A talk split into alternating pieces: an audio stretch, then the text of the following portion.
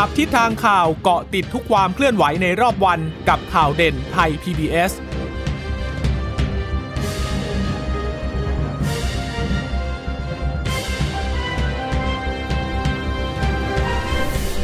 สวัสดีค่ะ สวัสดีค่ะ ต้อนรับคุณผู้ฟังสู่ข่าวเด่นไทย PBS นะคะ เราพบกันเป็นประจำทุกวันจันทร์ถึงศุกร์บ่ายๆแบบนี้ค่ะ อัปเดตข้อมูลข่าวสารที่เกิดขึ้นในรอบวัน กับดิฉันจีราชาตาเอี่ยมรัศมีและคุณพึ่งนภาคล่องพยาบาลค่ะ ค่ะ สวัสดีคุณผู้ฟังทุกท่านนะคะ ที่รับฟังข่าวเด่นไทย PBS ผ่านทางสถานีวิทยุที่เชื่อมโยงสัญญาณจากไทย PBS ด้วยนะคะ ก็เกาะติดกันเป็นประจำค่ะ บ่าย3ามโมงอย่างนี้ถึงเวลา4ี่โมงเย็นหนึ่งชั่วโมงเต็มนะคะค่ะก็จะมีการติดตามสถานการณ์ในต่างประเทศด้วยในช่วงท้ายรายการนะคะอ่ามาเรื่องของโควิด -19 ค่ะ วันนี้ก็พบผู้ติดเชื้อใหม่เอ่อ189 คนนะคะ ก็เป็นการติดเชื้อในประเทศ 179 คนค่ะ แล้วก็กลับมาจากต่างประเทศ 10 คนนะคะ ไปดูกันว่าเอ่อที่เกิดจากกลการค้นหาเชิงรุกเป็นยังไงบ้าง วันนี้น้อยลงนะคะ 56 คนค่ะ แต่ว่ามาจากระบบเฝ้าระวังและระบบบริการ ที่ปรากฏว่ากลุ่มเนี้ยก็คือไปติดเชื้อกับผู้ที่เอ่อติดเชื้ออยู่แล้วนะคะ ไปสัมผัสกับผู้ติดเชื้อแล้วก็เข้าไปสู่ระบบการรักษา123 คน 123 คนก็มาจากจังหวัดสมุทรสาครเยอะทีเดียวนะคะ 109 คน สมุทรสงคราม 2 คน เพชรบุรี 3 คน แล้วก็กทม 9 คนค่ะ อันนี้ก็เลยทำให้มีผู้ติดเชื้อสะสม 23,746 คน มันไม่มีผู้เสียชีวิตนะคะค่ะส่วนสถานการณ์ของโลก 107 ล้านคนนะคะเอ่อเขาบอกว่าเอ่อจำนวนที่เพิ่มขึ้นในแต่ละวันเนี่ย ตอนนี้ก็เริ่มลดลงแล้วนะ รู้สึกวันนี้จะ 3 0 0แสนกว่านะ ใช่ ก็ถือว่าลดลงค่อนข้างเยอะเลยทีเดียวนะคะ จากที่ช่วงpeak ๆเนี่ยก่อนหน้านู้น อุ้ยเคยเจอวันหนึ่งแปดหรือ แปดแสนมั้งที่อืมที่มันสูงสุดจริง ๆอะนะคะ อันนั้นคือน่ากลัวมากเลยนะ แต่ว่าตอนนี้ก็ชะลอตัวลง ก็เลยมีการเริ่มมีการตั้งทฤษฎีแล้วว่ามันเกิดจากอะไรบ้าง วัคซีนหรือเปล่า หรือบางคนก็มองเอ๊ะเร็วเกินไปไหมมีตั้งที่จะตั้งสมมติฐานวัคซีนไหม คือแล้วก็เลยมองอีกบอก หรือว่ามาตรการควบคุมของแต่ละประเทศ เพราะว่าบางบางที่เขาก็เริ่มเคอร์ฟิวเริ่มล็อกดาวน์แล้วประเทศที่มีนัยยะสำคัญเนี่ยเปลี่ยนประธานาธิบดีเขามีคำสั่งให้มีการบังคับสวมหน้ากากอนามัยเพิ่มขึ้น ระหว่างการเดินทางข้ามรัฐ อะไรอย่างเงี้ยเขาก็เลยมองว่าเข้าไปอ๊ะในนี่สเป็ถานที่ราชการอ่าอ่าใช่เลยเลยมองว่าอันนี้เป็นส่วนเสริมหรือเปล่า ที่ทำให้การการระบาดมันเริ่มชะลอตัวลดลงแล้วก็ถือว่าเป็นแนวโน้มที่ดีนะคะ แต่ว่าสำหรับประเทศไทยเราเองก็ก็ลดลงเหมือนกันนะ แต่ว่า ก็อยู่ๆก็ลดลงเร็วเหมือนกันนะ แต่ส่วนหนึ่งอาจจะเป็นเพราะว่าการตรวจคัดกรองในโรงงานขนาดใหญ่อะเสร็จสิ้นไปแล้วไงอืมดังนั้นตอนนี้ก็เลยกลายเป็นอัตราการตรวจที่เอ่อโรงงานขนาดเล็กก็ไม่ได้เจอเยอะละทีเนี้ย แต่ว่าจะไปเจอในลักษณะของคนที่เป็นกลุ่มเสี่ยงสูงอยู่แล้ว หรือว่าคนที่มีอาการแล้วก็เดินเข้าไปที่โรงพยาบาลกันเองก็จะไปเจออืมเพิ่มมากขึ้น มีคนตั้งข้อสังเกตเหมือนกันค่ะ ก็คือว่าเอ่อตอนนี้เนี่ย ผู้ติดเชื้อส่วนใหญ่ที่มาจากสมุทรสาคร เราก็มาจากการค้นหาเชิงรุกใช่ไหมคะค่ะก็เลยบอกว่าจริง ๆ แล้วตัวเลขพวกนี้ที่รายงานแต่ละวันเนี่ยก็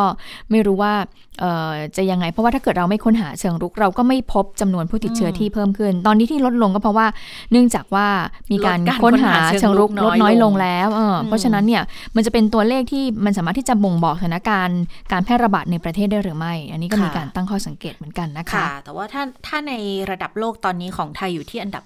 114นะคะก็เอ่อสูงขึ้นจากเมื่อวานขยับขึ้นมาอีกหนึ่งอันดับนะ เพราะว่าอย่างประเทศรอบข้างเราตอนนี้เมียนมาถือว่าลดลงเยอะเหมือนกันจากช่วงพีคของเขาวันละพันกว่า ตอนนี้เขา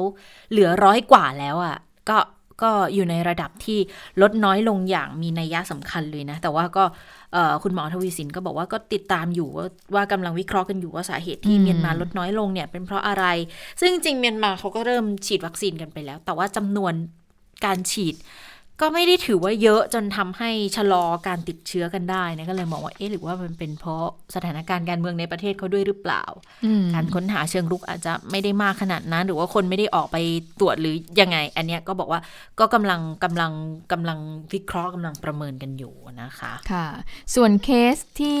จังหวัดสมุทรสงครามนะวันนี้คุณหมอทวีสินก็ย้ำนะ บอกว่ากรณีแม่ค้าขายหมูที่มีภูมิลำเนาอยู่อำเภออัมพวาสมุทรสงคราม ติดเชื้อโควิดเนี่ยคุณหมอก็บอกว่าต้นทางเนี่ยไม่ได้มาจากอำเภออัมพวา แต่ว่าอืมติดมาจากตลาดรถไฟ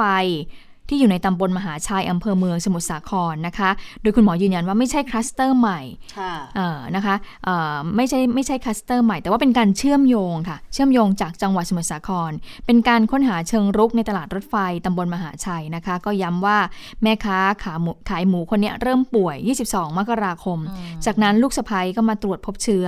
ไม่ได้หมายความว่าทำให้อำเภออัมพวานั้นน่าห่วงนะค่ะอ่าส่วนตัวเลขผู้ติดเชื้อ 87 คนที่ออกมาปรากฏเอ่อตามหน้าสื่อเนี่ยก็เกิดจากกลุ่มก้อนตลาดรถไฟ ตำบลมหาชัยก็มีสัญชาติไทย 33 คนเมียนมาที่เยอะหน่อยนะคะ 52 คนแล้วก็ลาว 2 คนค่ะขณะที่กทมการพบเชื้อก็จะอยู่ในโรงงานอยู่ในชุมชน แล้วก็เชื่อมโยงกับวงปาร์ตี้ค่ะ ค่ะ อันนี้ก็ยังคงเป็นสถานการณ์ที่ต้องติดตามกันอยู่ เพราะว่าก็ไปเจอแบบเป็นเป็นคลัสเตอร์ที่มีคนติดเชื้อกันเยอะๆกุ่นหลายจุดนะกรุงเทพเองก็ใช่ว่าจะเอ่อวางใจได้นะคะเพราะว่าอย่างที่จุฬาลงกรณ์มหาวิทยาลัยเองที่บอกว่าไปตรวจพบตอนนี้ก็ยืนยันเพิ่มมาอีกนะคะ ดังนั้นก็เลยต้องติดตามสถานการณ์กันอย่างใกล้ชิดแหละ แล้วก็วางใจไม่ได้ ยังผ่อนปรนมาตรการใด ๆ ไม่ได้ โดยเฉพาะมาตรการในการดูแลตัวเองด้วยนะคะ เพราะว่าวัคซีนเนี่ยก็คงชัดเจนแล้วว่าล็อตใหญ่จริง ๆ ก็คงตามที่มีการวางแผนกันมาตั้งแต่ต้นเลยค่ะ พฤษภาหรือว่ามิถุนายน เห็นประเทศรอบข้างเขาฉีด แล้วก็ทางหน่วยงานที่เกี่ยวข้องก็พยายามเน้นย้ำนะยังยังยังไม่ต้องไปหวาดวิตกอะไร เพราะก็ ประเมินกันว่าสถานการณ์ในประเทศเราก็ไม่ได้ว่าจะน่าวิตกขนาดนั้นนะ ดังนั้นก็ต้องเน้นในเรื่องของใส่หน้ากากอนามัยกันอยู่นะคะแล้วก็คุณหมอก็ยังพูดด้วยบอกว่าอย่างแอปพลิเคชันต่างๆเนี่ยก็ยังถือว่าจำเป็นนะ อย่างไทยชนะเนี่ยตอนนี้บอกว่าอ่ามีร้านค้าลงทะเบียนก็เพิ่มขึ้นเพิ่มขึ้น 516 แห่ง ก็เลยมีร้านค้าลงทะเบียนไปแล้วอยู่ประมาณ 383,000 กว่าแห่งเองก็ถือว่าน้อยมาก เพราะว่าจริงๆเนี่ยทางสบคบอกอยากให้ลงได้หลักล้านเลยนะสำหรับร้านค้า คือเวลาคุณไปไหนมาไหนเนี่ยอยากให้มีร้านที่เขามี QR ของไทยชนะให้ลงทะเบียนให้ก็บอกว่าเก็บข้อมูลเนี่ยก็เก็บแค่เลขเลขโทรศัพท์แค่นั้นแหละ ไม่ได้มีข้อมูลอะไรอื่น ๆ มากมายไปกว่านี้ แต่ว่าสำหรับการดาวน์โหลดของภาคประชาชนเนี่ย ก็อยู่ที่ 290,000 ครั้งนะคะ ก็เพิ่มขึ้นอีก 26,000 อาจจะไม่ได้เน้นย้ำบ่อยคนก็เลยละเลยที่จะดาวน์โหลดกันเพิ่มมากขึ้น ไทยชนะเป็นยังหมอชนะเป็นยังไงนะ หมอชนะก็ตอนนี้มีคนใช้งานอยู่6ล้าน7ตัวเลขก็คงที่อีกนะคะก็เลยบอกว่าก็อยากให้ดาวน์โหลดมาใช้กันเยอะ ๆ นะคะทีนี้ในช่วงตรุษจีนเนี่ยหยุดต่อเนื่องกันอย่างที่เราพูดกันว่า ปีนี้ปีแรกด้วยที่มีการมีมติครมให้เป็นวันหยุด ก็หยุดดังนั้นศุกร์เสาร์อาทิตย์เลยศุกร์เสาร์อาทิตย์ต่อเนื่องกันเลย ก็คุณหมอก็บอกคล้ายๆ กับที่มีการถามคำถามกันไปก่อนหน้านี้ที่ที่คุณหมอเบิร์ตพูดเมื่อวานเนาะอืมว่าอืมก็คงไม่ได้ห้าม แต่ว่าก็อยากจะให้ปฏิบัติตัวกันแบบในภาวะ new normal จับจ่ายใช้สอยอะไรก็ดูแลสุขอนามัย จะไปเที่ยวไปที่ไหนอยากให้อยู่ในระบบไทยชนะให้มากที่สุด เพื่อความปลอดภัยนะคะ แล้วก็เชื่อมโยงไปเลยบอก ก็ถ้าอยู่กันแบบระมัดระวัง new normal กันแบบนี้เนี่ย วัคซีนจะช้าจะเร็วแทบไม่ได้มีผลกับอืมคนไทยค่ะเป็นเป็นการสื่อสารออกสื่มาอสารออกมาเในลักษณะนี้ด้วยอืมนะว่าเรามีหน้ากากอนามัยอืมใส่หน้ากากผ้าหน้ากากอนามัยป้องกันอนามัยส่วนตัว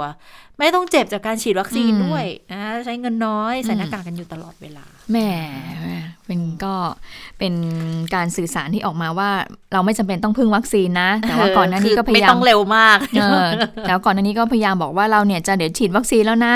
เออวันที่นี้เออก็วันที่นี้นะนั่นแหละสิมันเออบางทีก็ออกมา mix signal เหมือนกันนะสรุปว่าแล้วดิฉันควรจะต้องฉีดไหมถ้าเกิดมีวัคซีนอะเออบอกไม่ต้องเจ็บตัวฉีดแต่ตอนนี้เผอิญว่าเราไม่ได้รับวัคซีนแน่ ๆ ในวันที่ยังไม่มี14 กุมภาพันธ์นะคะวันนี้เอ่อคุณอนุทินชาญวิริกูลก็ยืนยันนะคะบอกว่าค่ะถ้าจะได้แน่ ๆ เลยเนี่ยเดือนมิถุนายนนั่นะนแหละที่จะได้รับการฉีดครอบคลุมทั่วประเทศ เพราะฉะนั้นแล้วเนี่ยก็เลยดิฉันก็เลยมองว่าเป็นการ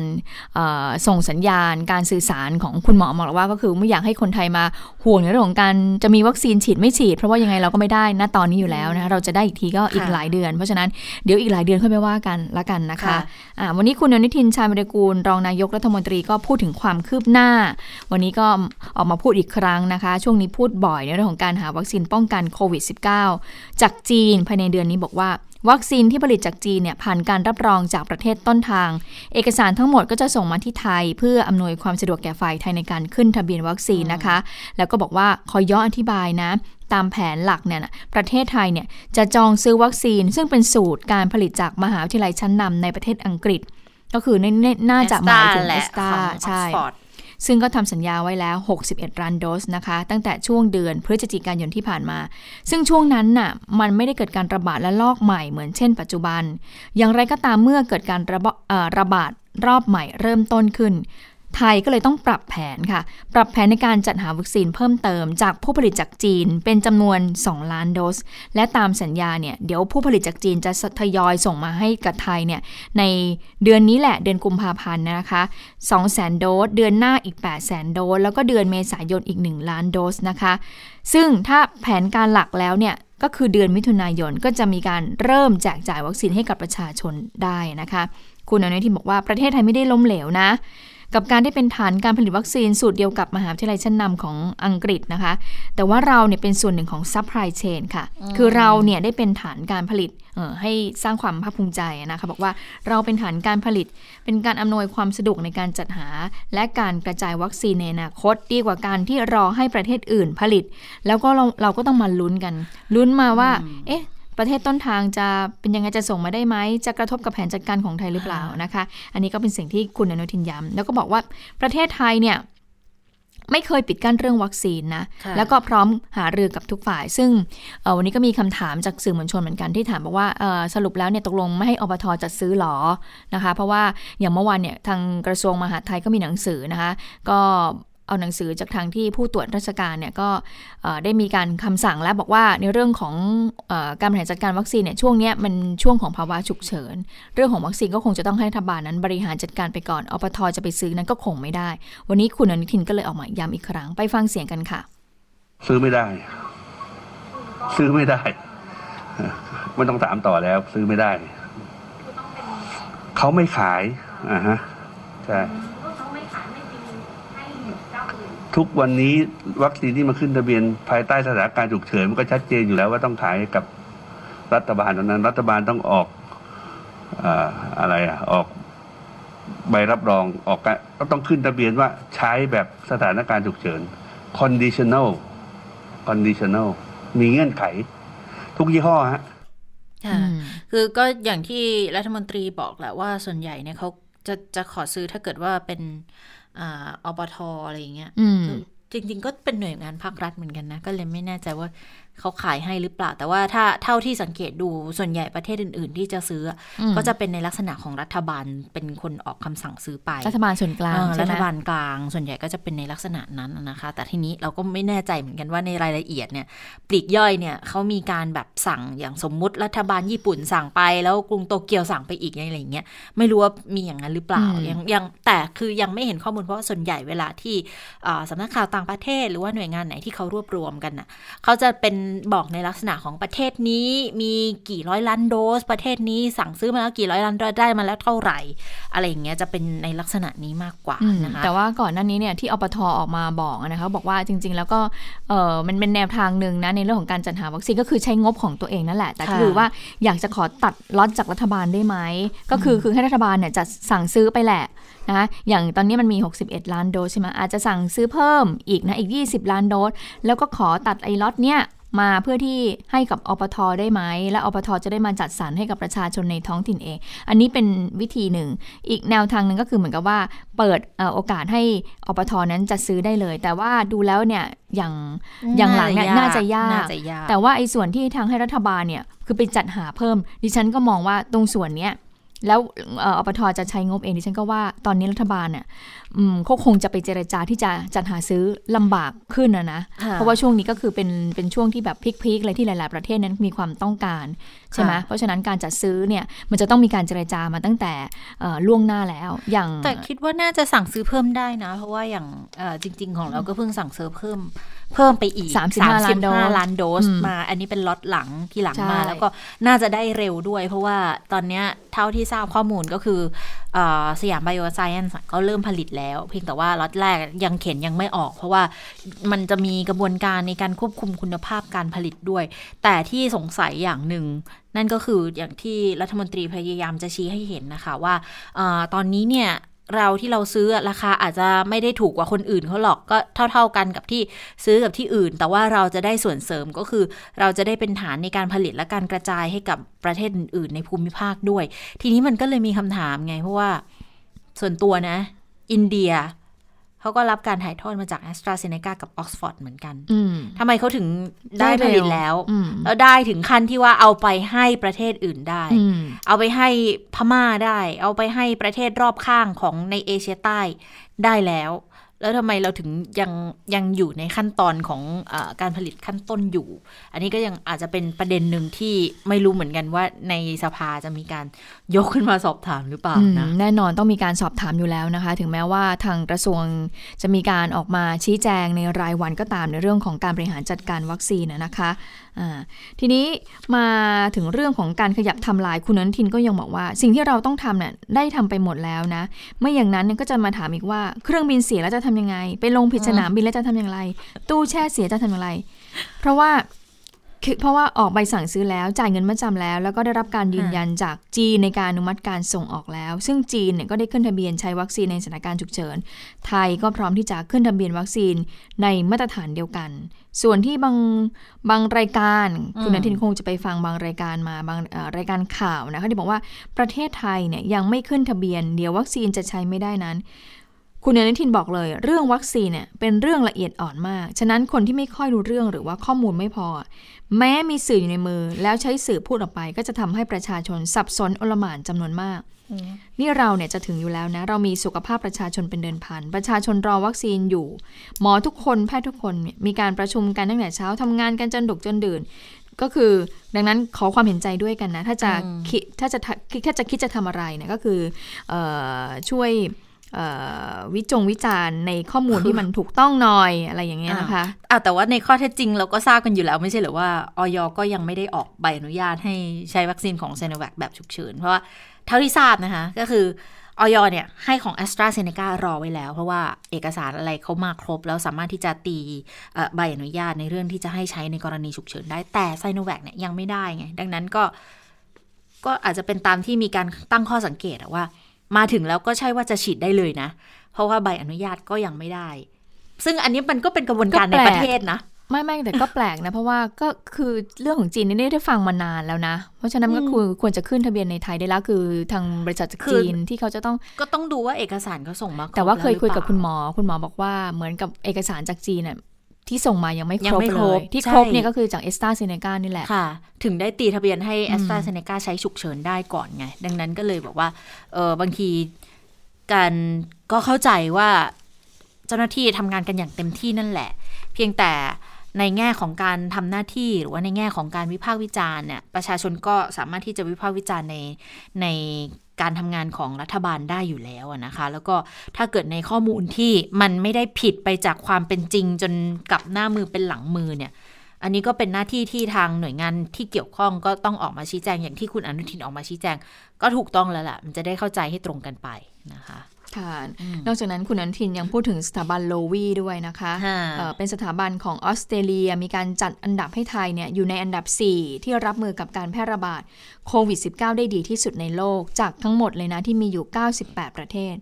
อันดับหนึ่งนะคะก็คือนิวซีแลนด์เขาได้ 94.4 จากคะแนนเต็มร้อยนะคะ รองลงมาค่ะ คือเวียดนามเออเวียดนามนี่ค่อนข้างจะเงียบเหมือนกันเนาะในเรื่องการจัดการวัคซีนนี่คือ คืออ่าเขาอาจจะไม่เงียบแต่เราไม่รู้ว่าเขามีการจัดการยังไง อันดับ 3 ไต้หวัน อันนี้เรารู้อยู่แล้วเนาะว่าว่าเขาค่อนข้างที่จะเอ่อจัดการได้ดี ส่วนอันดับ 4 ก็มาไทยค่ะ ได้ 84.2 นะคะ แล้วก็ตามมาด้วยไซปรัสบอกว่าการประเมินเนี่ยใช้เวลาในการประเมินเนี่ย36 สัปดาห์ ตัดข้อมูลในวันที่ 9 มกราคม มีการประเมิน 6 ตัวชี้วัด ไปดูกันนิดนึงว่า 6 ตัวชี้วัดอืมมีอะไรบ้างที่ทำให้ไทยเนี่ยเอออยู่ในอันดับ4นะก็มีจำนวนผู้ติดเชื้อ จำนวนผู้เสียชีวิตจำนวนผู้ติดเชื้อต่อประชากร 1 ล้านคนจำนวนผู้เสียชีวิตต่ออต่อสัดส่วนการตรวจหาเชื้อ แล้วก็การตรวจหาเชื้อต่อประชากร 1,000 คน ผลการจัดอันดับนี้คุณอนุทินบอกว่า ก็เป็นความภาคภูมิใจของคนไทย แล้วก็ยืนยันในความสำเร็จในการควบคุมโควิด -19 ที่ทุกภาคส่วนไม่ว่าจะเป็นรัฐเอกชนประชาชนนั้นให้ความร่วมมือค่ะ ค่ะ อ่อของเวียดนามนี่ข้อมูลเท่าที่ทราบมานะ เรื่องของการจัดหาวัคซีนเนื่องจากว่าเวียดนามเนี่ย เขาระบาดน้อยมากอืมดังนั้นเขาก็เลยบอกไม่รีบ แล้วเขาก็พัฒนาของตัวเองด้วย แล้วก็อ่าจะมีที่แน่ๆเนี่ยเขาอยู่ในโควัคด้วยนะคะ ก็จะได้รับการจัดสรรผ่านทางโควัคแต่ว่าตอนนี้เขาเริ่มมีรายงานการติดเชื้อขึ้นมาอีกทีแล้วนะ ก็เดี๋ยวก็ต้องดูเหมือนกันว่าเขาจะยังไงต่อ แล้วรู้สึกว่าทางเวียดนามอาจจะมาจองซื้อกับทางแอสตราเซเนกาแล้วก็จะเป็นล็อตที่ผลิตจากของไทยส่งไปด้วย อันนี้เท่าเป็นเป็นข้อมูลที่ ตั้งแต่ปลายปีที่แล้วอะค่ะ ที่ได้เคยได้ได้ได้ทำเกี่ยวกับเรื่องนี้มา ข้อมูลมันจะจะมาประมาณนี้ แต่ว่าล่าสุดเนี่ยเป็นยังไง อันนี้เดี๋ยวต้องก็คงเหมือนไทยอะที่ว่าพอพอมีสถานการณ์ที่มันปรับเปลี่ยนไปเขาอาจจะต้องเปลี่ยนแผนการบริหารจัดการการรับมือกันเฉพาะหน้าไปด้วยอืมนะคะค่ะเอออันนี้ก็เป็นเรื่องที่น่าสนใจเหมือนกันนะเออแต่ว่านอกเหนือจากเรื่องของเรื่องของการรับมือ จากทางสถาบันลอีของออสเตรเลียที่จัดให้ไทยเป็นอันดับ 4 เนี่ยเอ่อรัฐบาลเอ่อรัฐรัฐมนตรีก็พูดเหมือนกันบอกว่าจริง ๆ ที่ผ่านมาเนี่ยประเทศไทยเนี่ยติดอันดับโลกด้านสาธารณาสุขเยอะเหมือนกันนะ คือติดอันดับหนึ่งอย่างเช่น เรื่องของฟื้นตัวจากการรับมือการระบาดโควิด -19 ได้ดีที่สุดด้วย อันนั้นจะเป็นรู้สึกจะเป็นรอบแรกๆอะค่ะแล้วก็ไปดูของทางมาเลเซียเองที่มีการจัดอันดับ เราก็ได้คะแนนดีที่สุดเหมือนกัน ต่อเป็นเป็นกลางปีที่แล้วนะคะสองมิตินั่นก็คือเรื่องของการฟื้นตัวสถานการณ์โควิด เรื่องของการบรรเทาการระบาดของไวรัสได้มากที่สุดได้ก้าวหน้า แล้วก็ความรุนแรงของสถานการณ์ ก็ถือว่าเป็นประเทศที่รับมือได้ดี นี่ขนาดเกิดระลอกสองเนี่ยก็ยังติดอันดับต้นๆอยู่เลยนะอืมแล้วถ้าไปดูตั้งแต่ก่อนหน้าโควิดแล้วเนี่ยคะแนนด้านสาธารณาสุขของไทยถือว่าอยู่ในอันดับต้นนะ ชนะประเทศพัฒนาแล้วหลายประเทศด้วยซ้ำนะคะ เพราะอย่างปี 62 เนี่ยเขาจะมีประเทศที่มีระบบเฝ้าระวังและการควบคุมโรคที่เข้มแข็งได้รับการยอมรับในระดับสากล ปี 62 นี่ติดอันดับ 6 เลยนะ จาก 165 ประเทศนะคุณผู้ฟัง ดังนั้นก็ถือว่าระบบสาธารณาสุขของเราเนี่ยก็ถือว่าเป็นแนวหน้าของโลกอยู่เหมือนกันในเรื่องของการรับมือ นะคะค่ะอ่ามาดูเรื่องของการเมืองกันบ้างก็อ่าร้อนๆหลายเรื่องเลยนะคะเออเอ่อพอใกล้ใกล้อภิปรายนะก็ร้อนขึ้นทุกวันเลยนะคะค่ะ ก็เดี๋ยวศึกอภิปรายก็จะเริ่มขึ้น 16 แล้วแต่ว่าเอ๊ะชักไม่แน่ใจว่าจะเลื่อนหรือเปล่านะคะ เนื่องจากว่ามีจะมีการส่งยติให้เอ่อสารรัฐธรรมนูญนั้นพิจารณาอีกนะ เดี๋ยวมาเรามาดูกันแต่ว่าเอ่อ คุณผู้ฟังคะล่าสุดเนี่ยรัฐสภามีมติเสียงข้างมาก 366 ต่อ 315 เสียง ส่งสารรัฐธรรมนูญตีความอำนาจตั้งสสรอืมแก้ไขรัฐธรรมนูญนะคะ นั่นหมายความว่า การพิจารณาแก้ไขรัฐธรรมนูญนั้นก็ต้องชะลอออกไปก่อนนะคะ การประชุมร่วมกันของรัฐสภาในวันนี้ก็มีคุณชวนหลีกภัยเป็นประธาน ก็ทำหน้าที่การประชุม พิจารณายติขอให้รัฐสภา มีมติขอให้สารรัฐธรรมนูญนั้นพิจารณาวินิจฉัยปัญหาเกี่ยวกับอำนาจหน้าที่ของรัฐสภาต่อการแก้ไขรัฐธรรมนูญนะคะ โดยคุณไพบูลนิติตะวันเนี่ยก็เป็นผู้ที่เสนอยตินี้ก็บอกว่า รัฐธรรมนูญปี 60 เนี่ยไม่ได้ระบุให้รัฐสภาทำรัฐธรรมนูญใหม่ แต่ให้อำนาจเพียงการแก้ไขเพิ่มเติม ทั้งนี้การตีความตามกฎหมายมหาชน หากรัฐธรรมนูญเนี่ยไม่ได้เขียนจึงไม่สามารถทำได้ อีกทั้งถ้ารัฐสภถ้ารัฐสภาเนี่ยไม่ส่งตีความก็เกรงว่าจะเกิดปัญหาในการลงมติ ในวาระสามที่มีเสียงเห็นชอบ ร่างรัฐธรรมนูญนั้นไม่เพียงพอนะคะ ส่วนกรณีที่หลายฝ่ายมองว่าควรส่งสารหลังจากที่ผ่านวาระสามไปแล้ว คุณไพบูลก็บอกว่าก็กังวลนะถ้าถึงตอนนั้นน่ะมันจะทำให้สูญเสียเงินจำนวนมากหรือเปล่า เพราะว่าเมื่อจัดทำร่างธรรมนูญและลงมติแล้วเนี่ย ก็ต้องเดินหน้าทำประชามติทันทีค่ะ ค่ะ ก็เป็นสิ่งที่คุณไพบูลออกมาพูดในเชิงให้เหตุผลว่าทำไมถึงต้องส่งสารรัฐธรรมนูญก่อนนะคะ แล้วก็คือพอดีวันนี้เขาเขามีการอภิปรายกันก่อนหน้าด้วยนะ ก่อนที่จะลงมติกัน 366 เสียงที่ ให้ส่งสารรัฐธรรมนูญตีความเนี่ยนะก็เป็นการอภิปรายกันหลากหลายเลยทีเดียวนะฝ่ายที่ไม่เห็นด้วยก็เยอะเหมือนกันนะคะ จริงๆอะอย่างคุณบัญญัติบรรทัดฐานนะคะสสบัญชีรายชื่อของประชาธิปัตย์ก็ได้กล่าวในตอนที่ลุกขึ้นมาอภิปรายเรื่องนี้ด้วยเหมือนกัน ก็บอกว่ายัตติดังกล่าวเนี่ยมีปัญหาเรื่องความชอบด้วยรัฐธรรมนูญเออบอกว่ามาตรา 156 ที่กำหนดให้เรื่องที่ให้ใช้ ที่ประชุมร่วมของรัฐสภาเนี่ยไม่มีเนื้อหาดังกล่าวอืมบัญญัติเอาไว้ ถึงแม้มาตราจะระบุว่าเปิดช่องให้เรื่องอื่นตามรัฐธรรมนูญบัญญัติไว้ แต่ก็เชื่อว่ามีเพียงประเด็นการพิจารณาร่างพรบว่าด้วยการปฏิรูปประเทศ แล้วก็เชื่อว่าถ้ายติเนี่ยส่งไปสารรัฐธรรมนูญจะเสียเปล่า เพราะขั้นตอนการแก้ไขรัฐธรรมนูญของรัฐสภาเนี่ยดำเนินไปตามขั้นตอนและกระบวนการที่รัฐธรรมนูญกำหนดไว้อยู่แล้ว ส่วนการแก้ไขรัฐธรรมนูญทั้งฉบับค่ะ รัฐธรรมนูญ 2560 อาจจะไม่ได้ระบุ แล้วที่ผ่านมาเคยมีกรณีดังกล่าวเกิดขึ้น ทั้งการแก้ไขรัฐธรรมนูญปี 2490 ในปี 2491 ให้ได้รัฐธรรมนูญปี 2492 แล้วก็ย้อนไปอีกทีก็คือ ตอนที่มีการแก้ไขรัฐธรรมนูญ 2534 ในปี 39 เพื่อจนได้มาซึ่งรัฐธรรมนูญปี 2540 นะคะส่วนกรณีที่ไปอ้างอิงถึงคำวินิจฉัยของสารรัฐธรรมนูญที่ 18 ถึง 22 ทับ 2555 ที่กำหนดให้การแก้ไขรัฐธรรมนูญจะต้องทำประชามติจากประชาชนเนี่ยคุณบัญญัติก็มองว่า อันนี้ถือเป็นคำวินิจฉัยที่ชี้แล้วว่าการทำรัฐธรรมนูญฉบับใหม่ทำได้โดยชอบธรรมครบถ้วน ให้อำนาจสถาปนารัฐธรรมนูญไปสู่ประชาชนด้วยการลงประชามตินะคะคุณบัญญัติยังบอกอีกบอก ตอนนี้คนมีความหวังในการจัดทำรัฐธรรมนูญใหม่ ถ้าเกิดความหวังเนี่ยถูกล้มสลายไปก็น่าเสียดายบอก ประชาชนจะรู้สึกว่าการทำรัฐธรรมนูญฉบับใหม่เนี่ยจะทำได้โดยการรัฐประหารเพียงอย่างเดียว ส่วนประชาชนไม่มีโอกาสนะคะ ดังนั้นคุณบัญญัติก็บอก ถ้าเรื่องนี้เกิดขึ้นก็เชื่อว่าคงเป็นเรื่องไม่เป็นมงคลกับการเมืองไทยนะคะ อันนี้ก็เป็น ในพักพักร่วมรัฐบาลเหมือนกันด้วยนะ ประชาธิปัตย์เนี่ยก็ยังไม่เห็นด้วยเลยกับการที่ให้ส่งสารรัฐธรรมนูญชี้ขาดเรื่องอำนาจแก้ไขรัฐธรรมนูญโดยสสสว ก็คือรัฐสภา ก็ย้อนกลับไปตั้งแต่ก่อนหน้าเนี่ยที่ดิฉันก็เคยงงเหมือนกันว่าอะแล้วถ้ารัฐสภาแก้รัฐธรรมนูญไม่ได้ใครจะทำได้ อื ประชาชนก็ทำไม่ได้ทำไม่ได้ ใครจะทำได้เหมือนที่คุณบัญญัติพูดเลย กลายเป็นว่าต้องรัฐประหารอย่างเดียวหรอ ถึงจะแก้ได้ ก็มีการตั้งข้อสังเกตยิ่งเป็นการเตะถูกในเรื่องของการแก้ไขรัฐมนูญเนาะเพราะบอกว่าต้องไปดูเสียงของพรรคพลังประชารัฐที่มีเสียงมาก แล้วก็บวกกับสวด้วยนะคะ ที่เขาก็มองกันว่าถ้าเกิดไปแก้ก็กลัวผิดกฎหมายก็เลยส่งให้แก้ดีกว่า แล้วพรรคประชาธิปัตย์แน่นอนเขามีจุดยืนอยู่แล้วนะคะในเรื่องของการแก้ไขรัฐมนูญเพราะฉะนั้นเนี่ยเขาไม่เห็นด้วยอยู่แล้วนะคะในการที่จะส่งให้สารมนูญนั้นพิจารณา แล้วเรื่องนี้นะคะทางพักภูมิใจไทยว่ายังไงนะคะ ก็มีสื่อเนี่ยไปถามคุณอนุทินชาญวิรกุลเหมือนกันนะคะ ในระหว่างที่กำลังถามเรื่องของ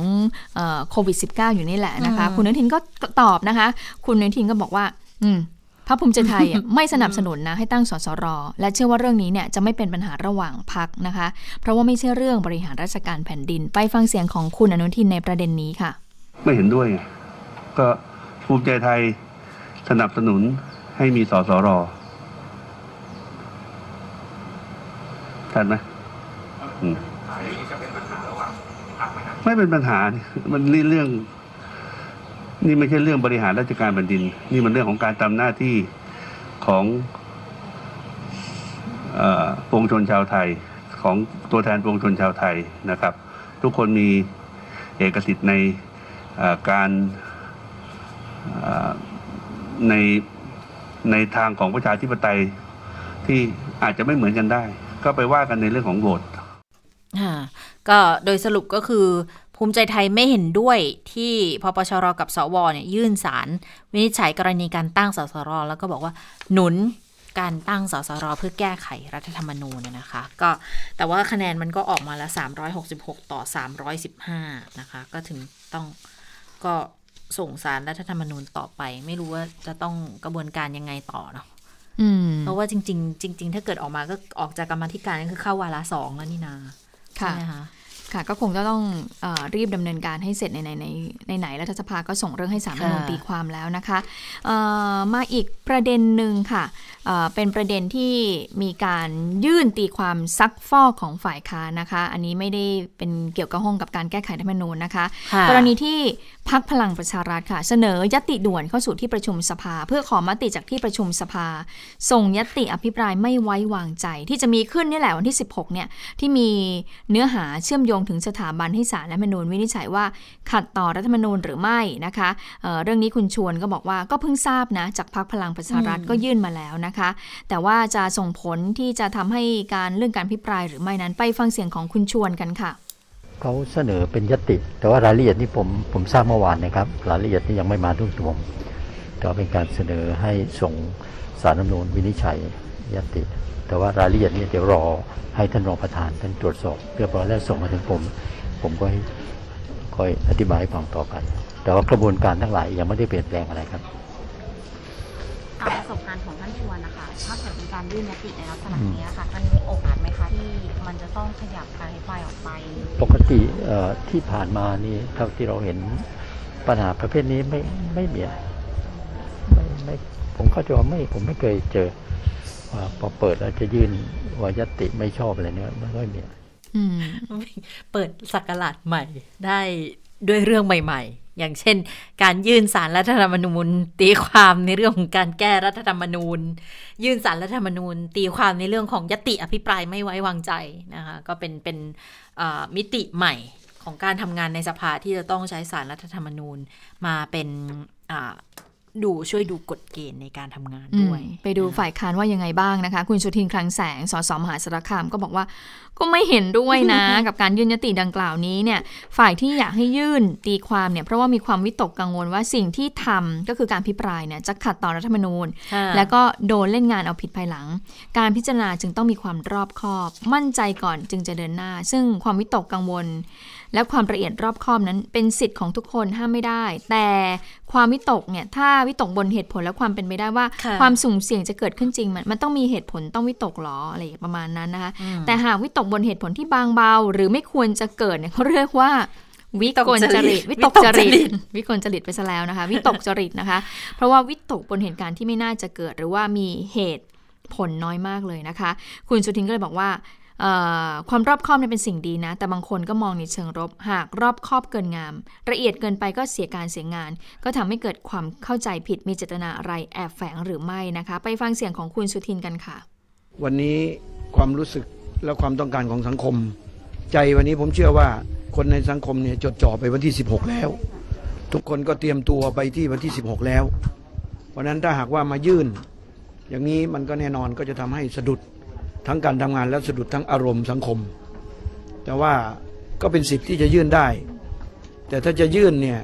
ผมคิดว่าคนยื่นก็ต้องคิดนิดนึงว่า เรื่องการบรรจุยติเนี่ยทางประธานสภาทีมกฎหมายของพี่นารอบคอบแล้วถึงได้มีการบรรจุว่ายติเนี้ยขัดต่อกฎหมายรัฐธรรมนูญขัดต่อระเบียบขัดต่อบังคับหรือไม่เนี่ยหน้าที่ของประธาน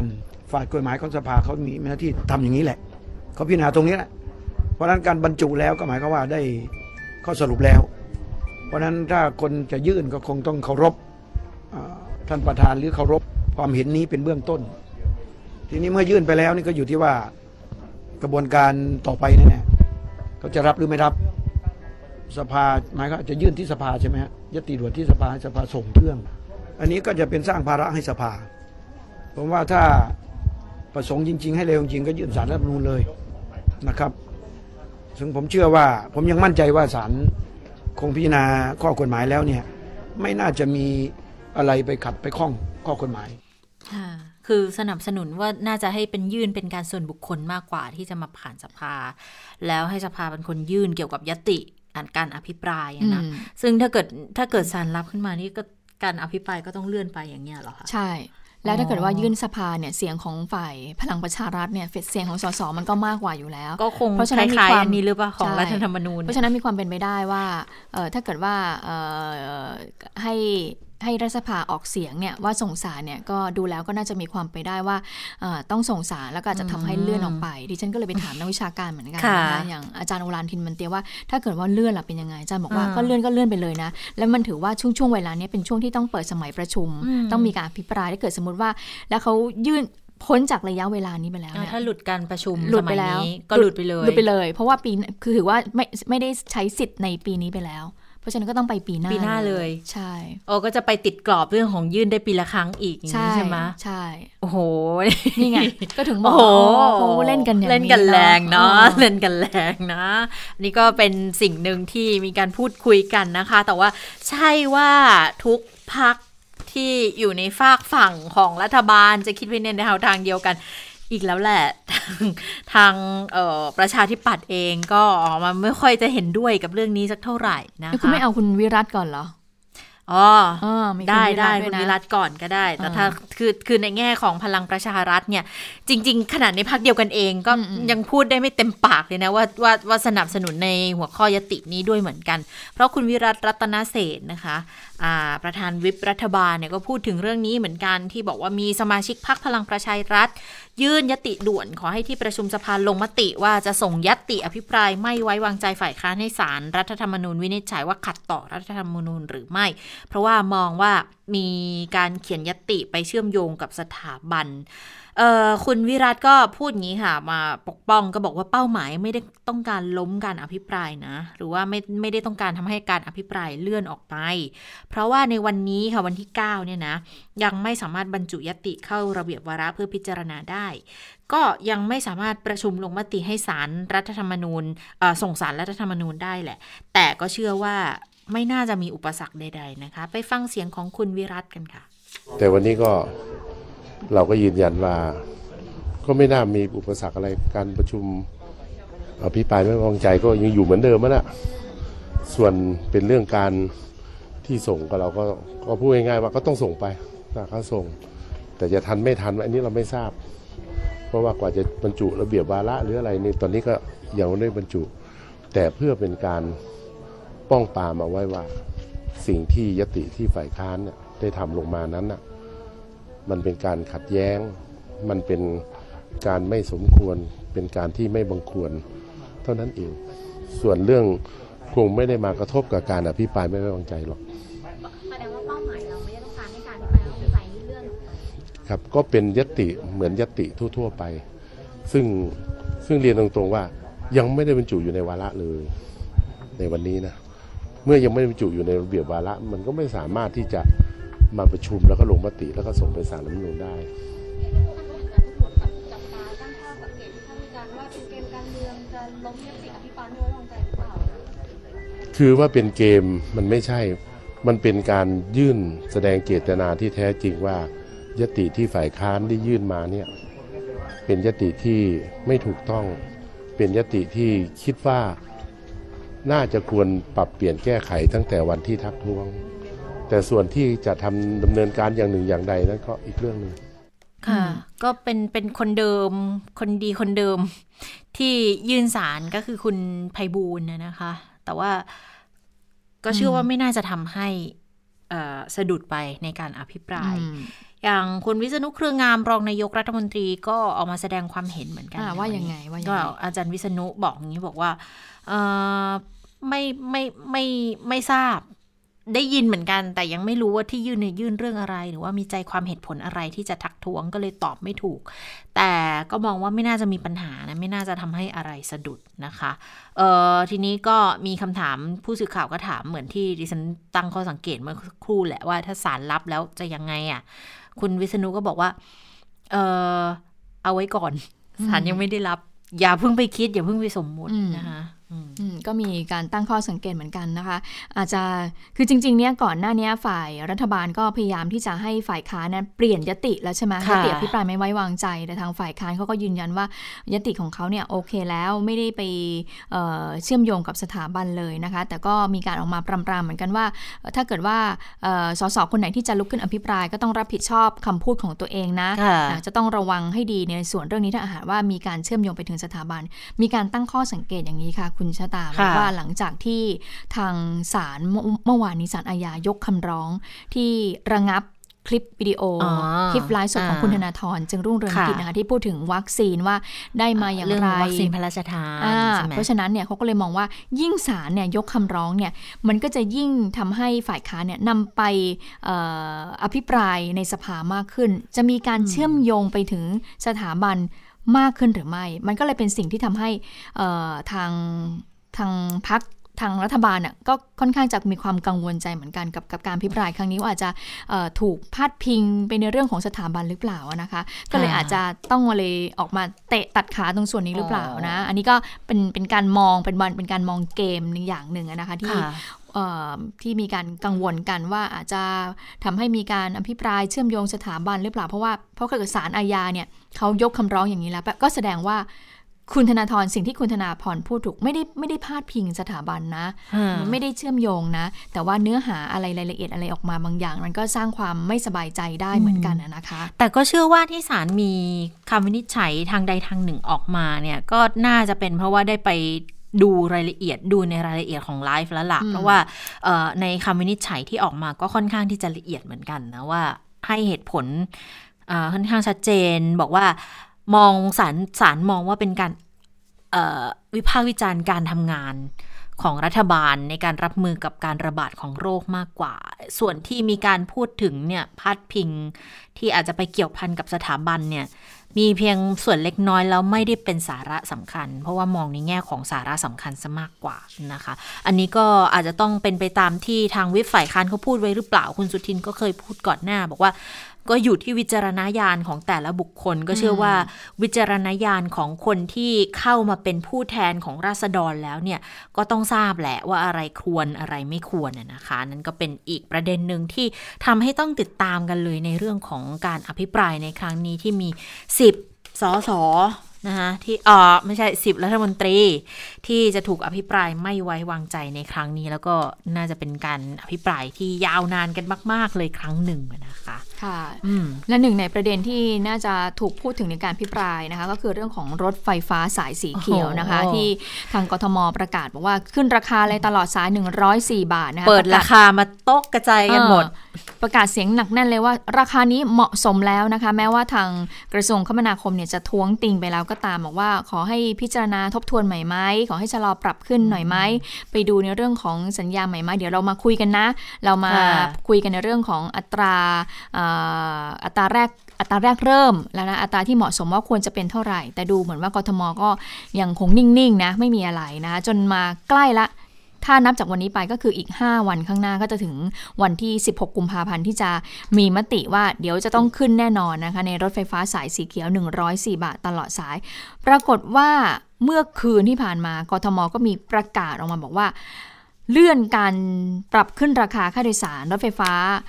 สายสีเขียวตลอดสาย 104 บาทนะ โดยระบุเหตุผลบอกว่า เพราะว่าเอ่อเพื่อลดภาระของประชาชนในช่วงสถานการณ์โควิด -19 ค่ะ คุณจิชตาเพิ่งจะมาระบุตอนนี้เองนะคะ ก็เลยทำให้คุณยุทธพงศ์จรัสเสถียรสสมหาสารคามพักเพื่อไทยเนี่ยซึ่งเป็นคนที่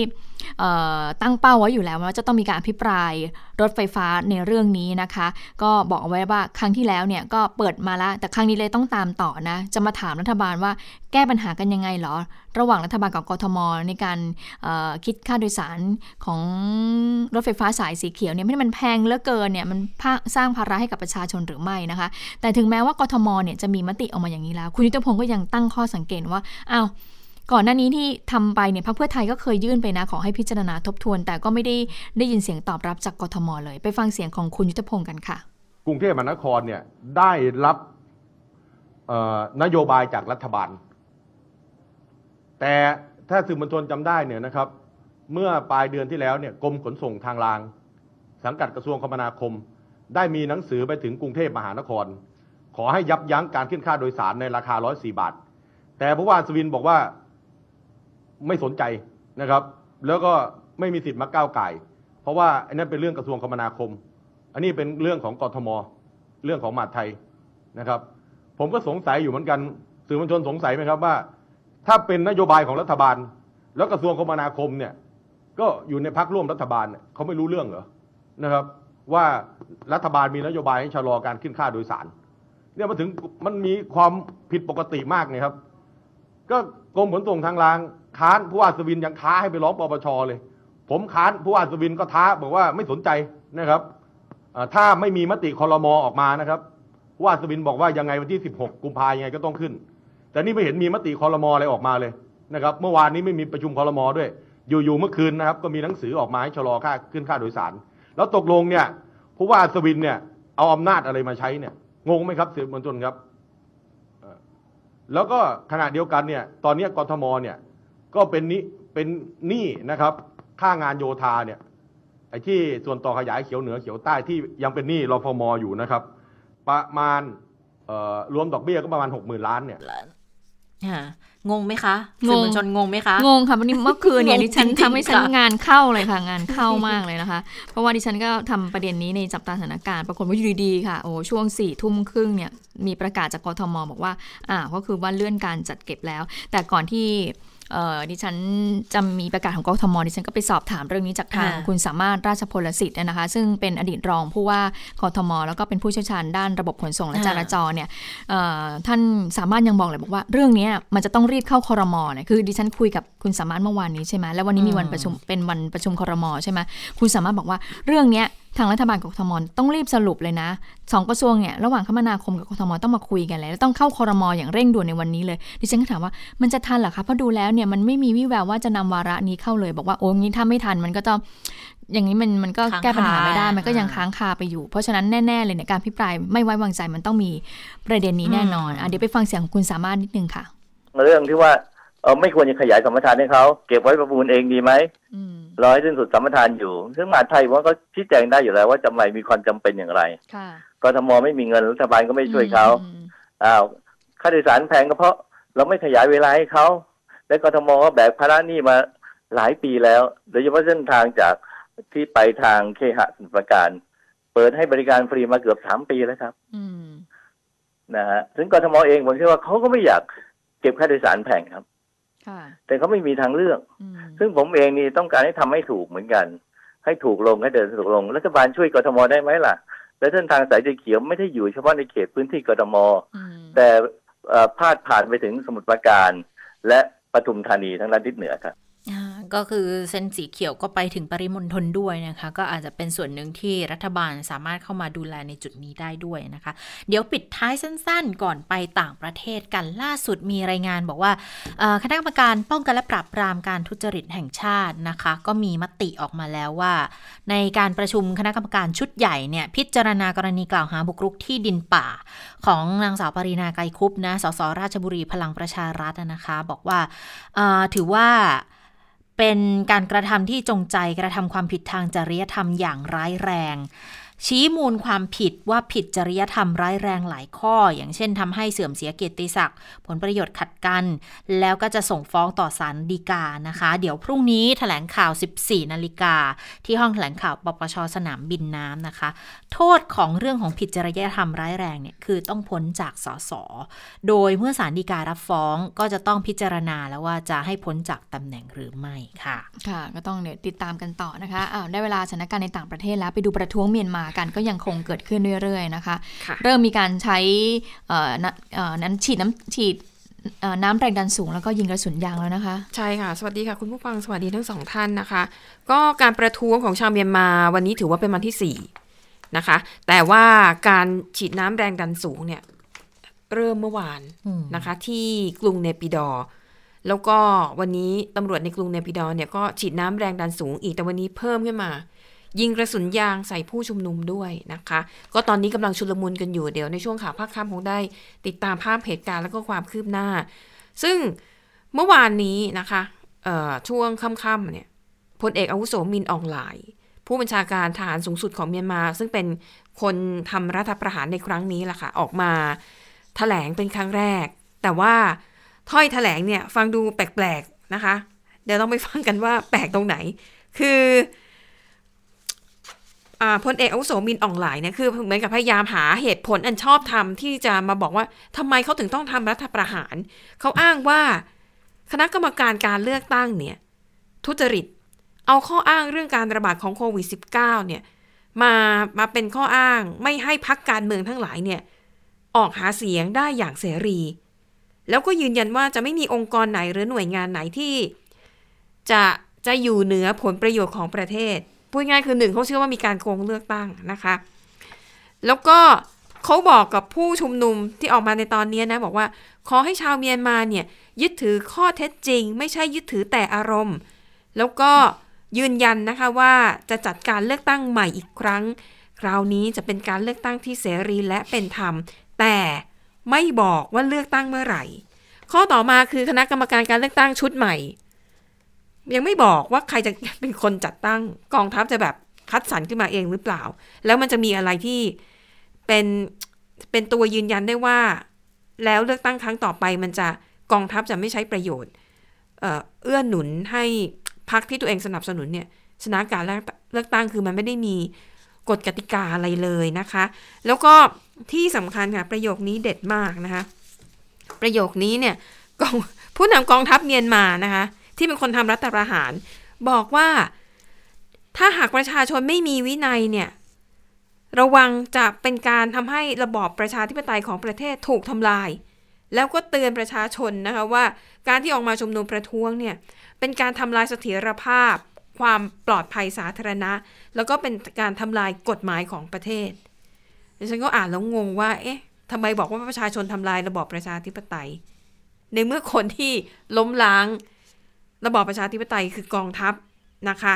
อะแต่นี่ก็คือเป็นถ้อยแถลงอย่างเป็นทางการเป็นกิจลักษณะครั้งแรกของผู้นำกองทัพเมียนมาที่ออกมาแถลงยาวๆเมื่อวานนี้นะคะ แล้วก็ผู้นำกองทัพเมียนมาก็ยังออกคำสั่งเพิ่มเติมค่ะ ห้ามการรวมตัวกันเกิน 5 คนขึ้นไป ไม่ว่าจะเป็นการเดินขบวนประท้วง หรือว่าจะเป็นการขับรถยนต์ขับรถจักรยานยนต์มารวมตัวกันบนท้องถนน ห้ามนะคะ เออแล้วก็มีคำสั่งเคอร์ฟิวตั้งแต่เวลา2ทุ่มไปจนถึงตีสี่ซึ่งเคอร์ฟิวนี้ประกาศใช้เฉพาะในเขตมันดาเลนะคะ ในนครย่างกุ้ง ในจังหวัดสกายพักโค อิรวดี และก็รัฐกยาค่ะ แต่แม้ว่าจะมีคำสั่งในลักษณะนี้ออกมา แต่ก็ไม่สามารถยับยั้งประชาชนที่ออกมา รวมตัวประท้วงได้นะคะ อย่างวันนี้ที่เห็นเนี่ย นครย่างกุ้งก็มีแล้วนะคะ มันเดเลก็มีแล้วอ๋อแล้วก็ที่กรุงเนปิดอนเนี่ยก็มีแล้วนะคะ แล้วก็การชุมนุมก็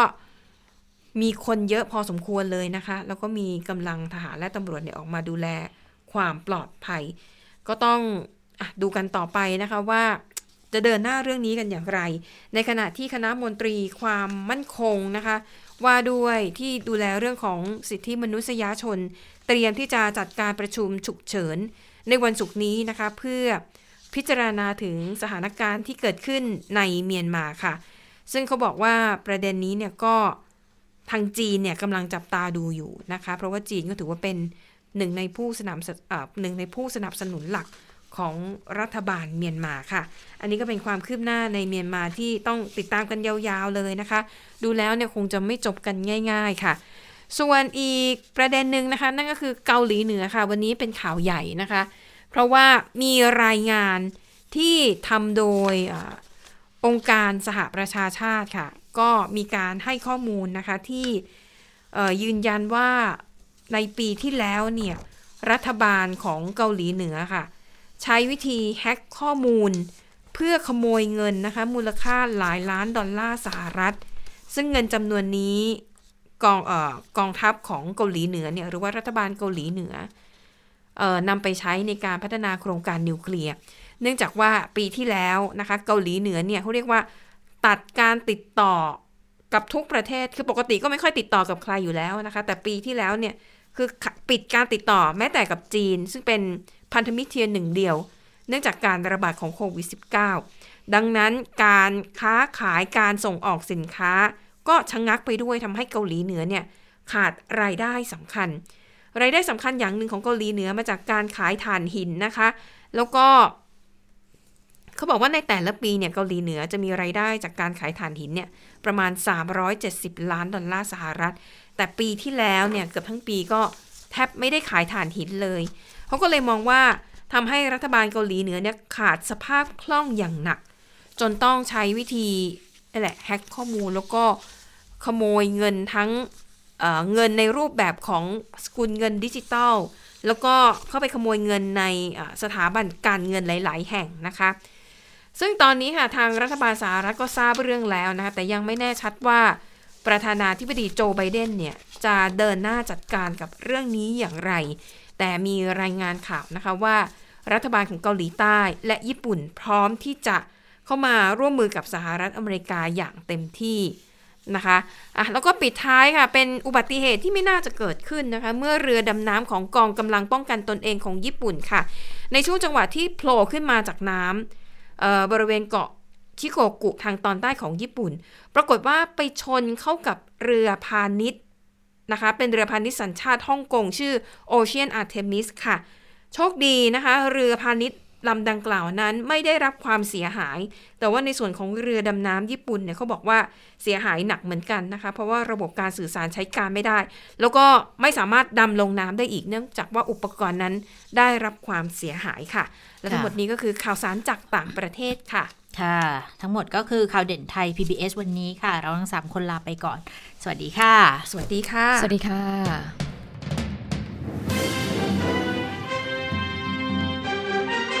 ติดตามข่าวเด่นไทย PBS ได้ทุกวันจันทร์ถึงศุกร์เวลา 15 นาฬิกา